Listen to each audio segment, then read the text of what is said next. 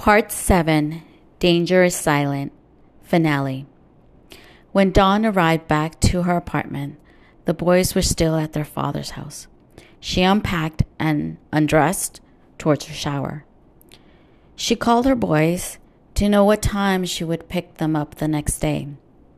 Her elder son informed her that a detective wanted Dawn to come down to the police station because they had information about the case.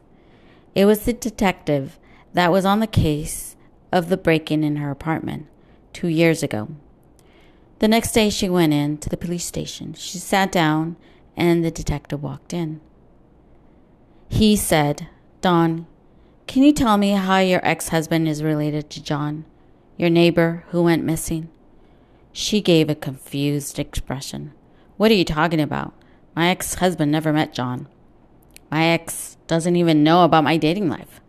Another detective walked in. He said, Dawn, don't act stupid with us.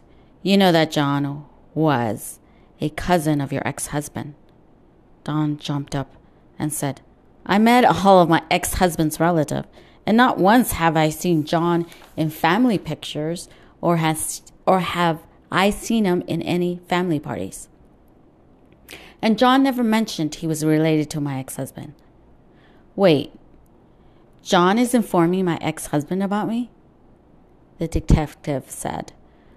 We found the decomposing body of John off the highway where you and John were last seen, eating the night of your date.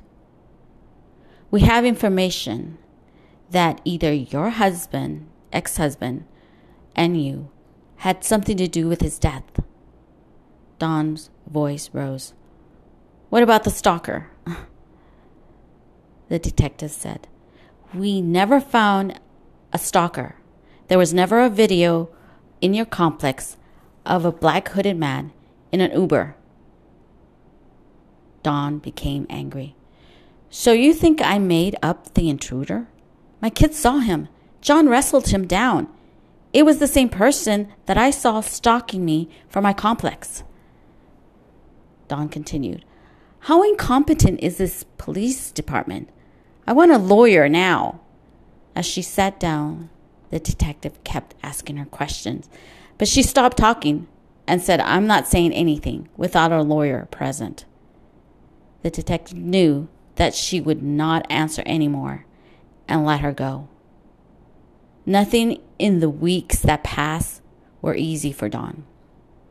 There was no DNA linking Dawn to John's death. But there was more questions than answers. And with Dawn's ex-husband being cleared, but both remaining suspects in the case, it became apparent that this was not going to end.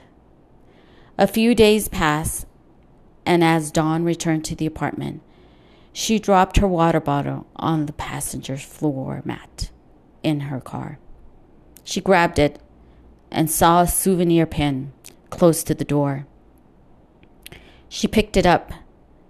It was a Disneyland pin, just like the one she found the night of the intruder. As it read, the happiest the happiest place on earth.